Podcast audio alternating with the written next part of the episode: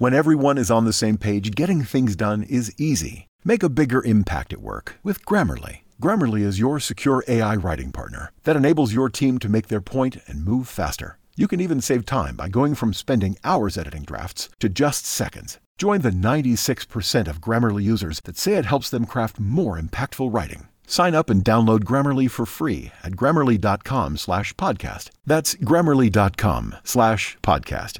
Easier said, done. My producer Tim went missing at the end of the mid-season finale of America, the podcast. And I, Thebadias A. Stard, the embodiment of and only hope for America, aim to find him. These are the Search for Tim transmissions. Oh, oh, oh, oh, oh, oh. oh damn it. Hello, America. Uh, it's me, Thebe Stard, and that was a hell of a ride. I just exited Dracula's portal and am currently outside the Temple of the Ancients here in the lost city of Kurtlodanga beneath the continent of Antarctica. So, um, let's head inside, shall we? Hello and welcome to the Temple of the Ancients. How can I help you? Oh, uh, you're not the normal receptionist. Where is Xandor Burner of Souls? Oh, you didn't hear? Xandor got drunk one night and accidentally burnt his own soul. My God, is he all right? He's in a hospital on Atlantis. Last I heard, the doc said he's gonna make a full recovery. I'm his replacement while he's out, Carolyn. Oh, well, not to gender names, but isn't Carolyn normally a woman's name? Not when it's spelled with a B. Carolyn with a B? How would you even spell that? You know what? Never mind. I don't have time for this. Listen, I'm here to use the portal hub in an effort to locate my friend. All right, name, please. Thebadias A. Stard, the embodiment of and only hope for America. Uh, you know what? I do not need that energy. It is too early in the morning. Oh, uh, my apologies. It's fine. Are you a deity, an eternal being, or a public figure? Oh, um, uh, a, a deity. An old god, a new god, or a demigod? Uh, demigod. Okay, one moment. Computer's a bit slow. Ah, I see. Well, America, while the computer loads, I guess let's get to semi-important questions. Today's first semi-important question comes from Little Morgan from Fayetteville, Arkansas. Little Morgan writes, Dear Mister Thebadias, are you aware that you say the word anyway a lot? Signed, Little Morgan, Fayetteville, Arkansas. Well, Little Morgan, I am aware that it is a nervous tic, and the only person that is supposed to make me feel vulnerable is my therapist, whom I don't have, so... thanks a lot for bringing that to everyone's attention about my flaws. Next. Our next question comes from Little Adam from San Francisco, California. Little Adam writes, Dear Mister Thebadias, you mentioned your brother and mother are still alive due to a Fred Claus situation.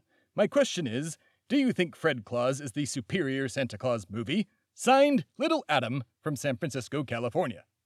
Well, Little Adam, in a word, yes. Mostly because I advised on that movie and gave the writer the idea, whether he wants to admit it or not. But secondly, I also have been quite a fan of Home Alone. First, because I'm a big fan of stand your ground laws. Second, I don't want anybody taking my things, so I support that little boy in his effort to stop those burglars. Even if those burglars viewed burglary as a last resort due to a system of capitalism that put them in crime in the first place. Next. Our third question comes from Little Zachary from Tanzania, Africa. Well, our first international question. All right, Little Zachary writes, Is magic real? Well, Zachary, I'm going to assume that you are very new to this show and have not listened to a single episode, in which case I'm going to let this slide as I value your opinion, only yours. So go back and listen to all the other episodes and you'll find out whether or not magic is real. But to the rest of the community, yes, obviously it's real. This entire show involves me and magic and space-time and maybe aliens, I'm not sure. This entire section of this season involves finding Tim who disappeared under magical circumstances. So, aside from Little Zachary, everybody should know this by now. And Zachary, go listen to the show. Or if you can, I- I'm not sure. Um, it's on all of the podcast apps. So download one of those and then listen. Where was I? Ah, this has been Semi-Important Questions. And we're back, America, and the computer has loaded, or what? Almost there. It's ten thousand years old. Not even exaggerating. Better than a gateway computer, am I right? Ha! Remember them? With the cows? Uh, yeah, I guess. By the way, who you talking to? Uh, I'm doing a podcast and shouting into this recorder here. I like podcast. What's yours about? I screech my very important words regarding American politics and have recently been telling tales of my life during the American Revolution. Oh, I hate politics. I don't even vote. Well, there's no Antarctican government, so that's understandable. Oh, no, I'm from Texas. I live there in an efficiency apartment with my twin sister. No shit. I live in Austin. Wait, so why don't you vote? Well, laws, they don't actually apply to me. So then are you an immortal like me, or what are you? Oh, Lord, no, nothing like that. I'm a sovereign citizen. Oh, shit, one of these. All right, America, well, I set Carolyn... with a B. Yes, yes. While I set Carolyn with a B straight, we'll go to commercial. And during said commercial, I encourage you to Google what a sovereign citizen is. Really crazy stuff, and I do not use the word crazy lightly here. We'll be right back. It's America, the podcast.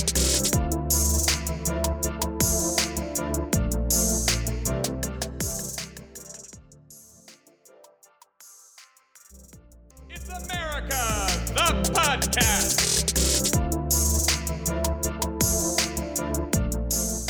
You know what? Just get out of here and go to them portals. I don't need your sass. I ain't voting and I ain't paying taxes. Listen, I get not wanting to pay taxes. I barely pay them myself, but I have to draw the line on voting. Go ahead on now. Okay, fine, I'm going. Hello, America. Well, that was unproductive. Let's just find that portal hub. Ah, here it is. All right, let's see. Oh boy, that is a lot of portals. Ah, here's the directory. That is, uh, made of stone tablets. Damn it. All right, America, while I skim through this book made of ancient rocks, you can listen to very important readings.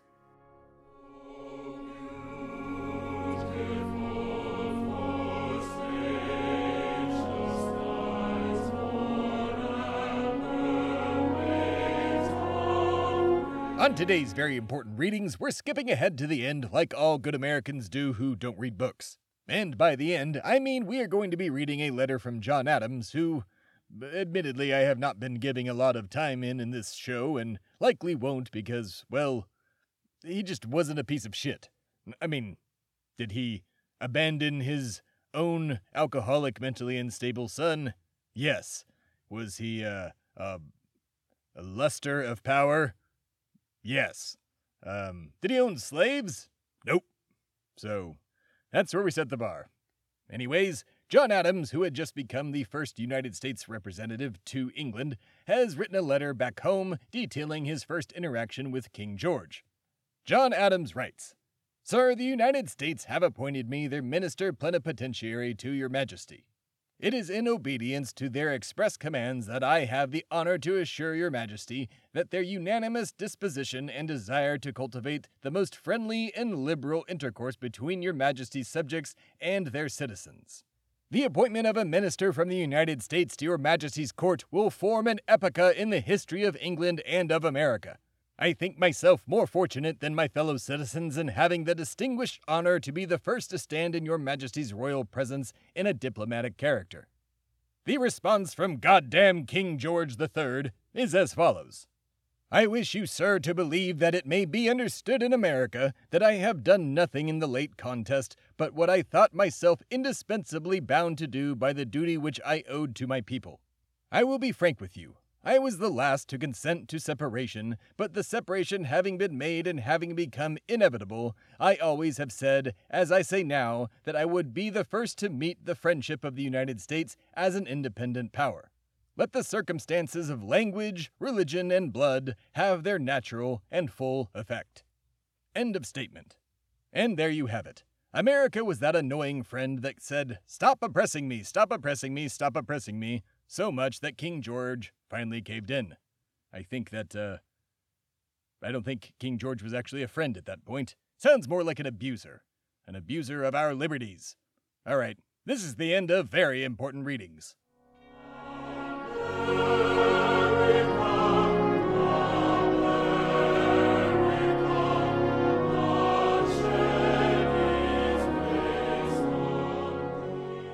Exhilarating stuff as per the usual. Well, America, it was harder to move those pages than I thought, so I'm just going to go with the one on the first page, which is, uh, hmm, let's see, my Sanskrit is a little rusty, but, uh, da, da, da, da, ah, Paris, France. Wonderful. The only European country who likes liberty arguably more than America. Not sure what I'll find in France, but I guess I'll just trust the force on this one. Thanks for listening, America. Be sure to like the show on Facebook, Instagram, and TikTok at America the Podcast, and follow the show on Twitter at America the Pod. I also hereby demand that you leave a five-star review in iTunes or wherever you get your podcasts and subscribe to the show there as well. All right, is that portal ready? Ah, let's do this. Here I go! It's America the Podcast!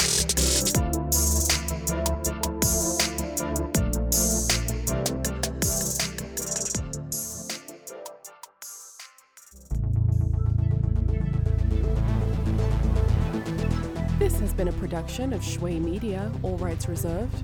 For more information, please visit shui media dot com.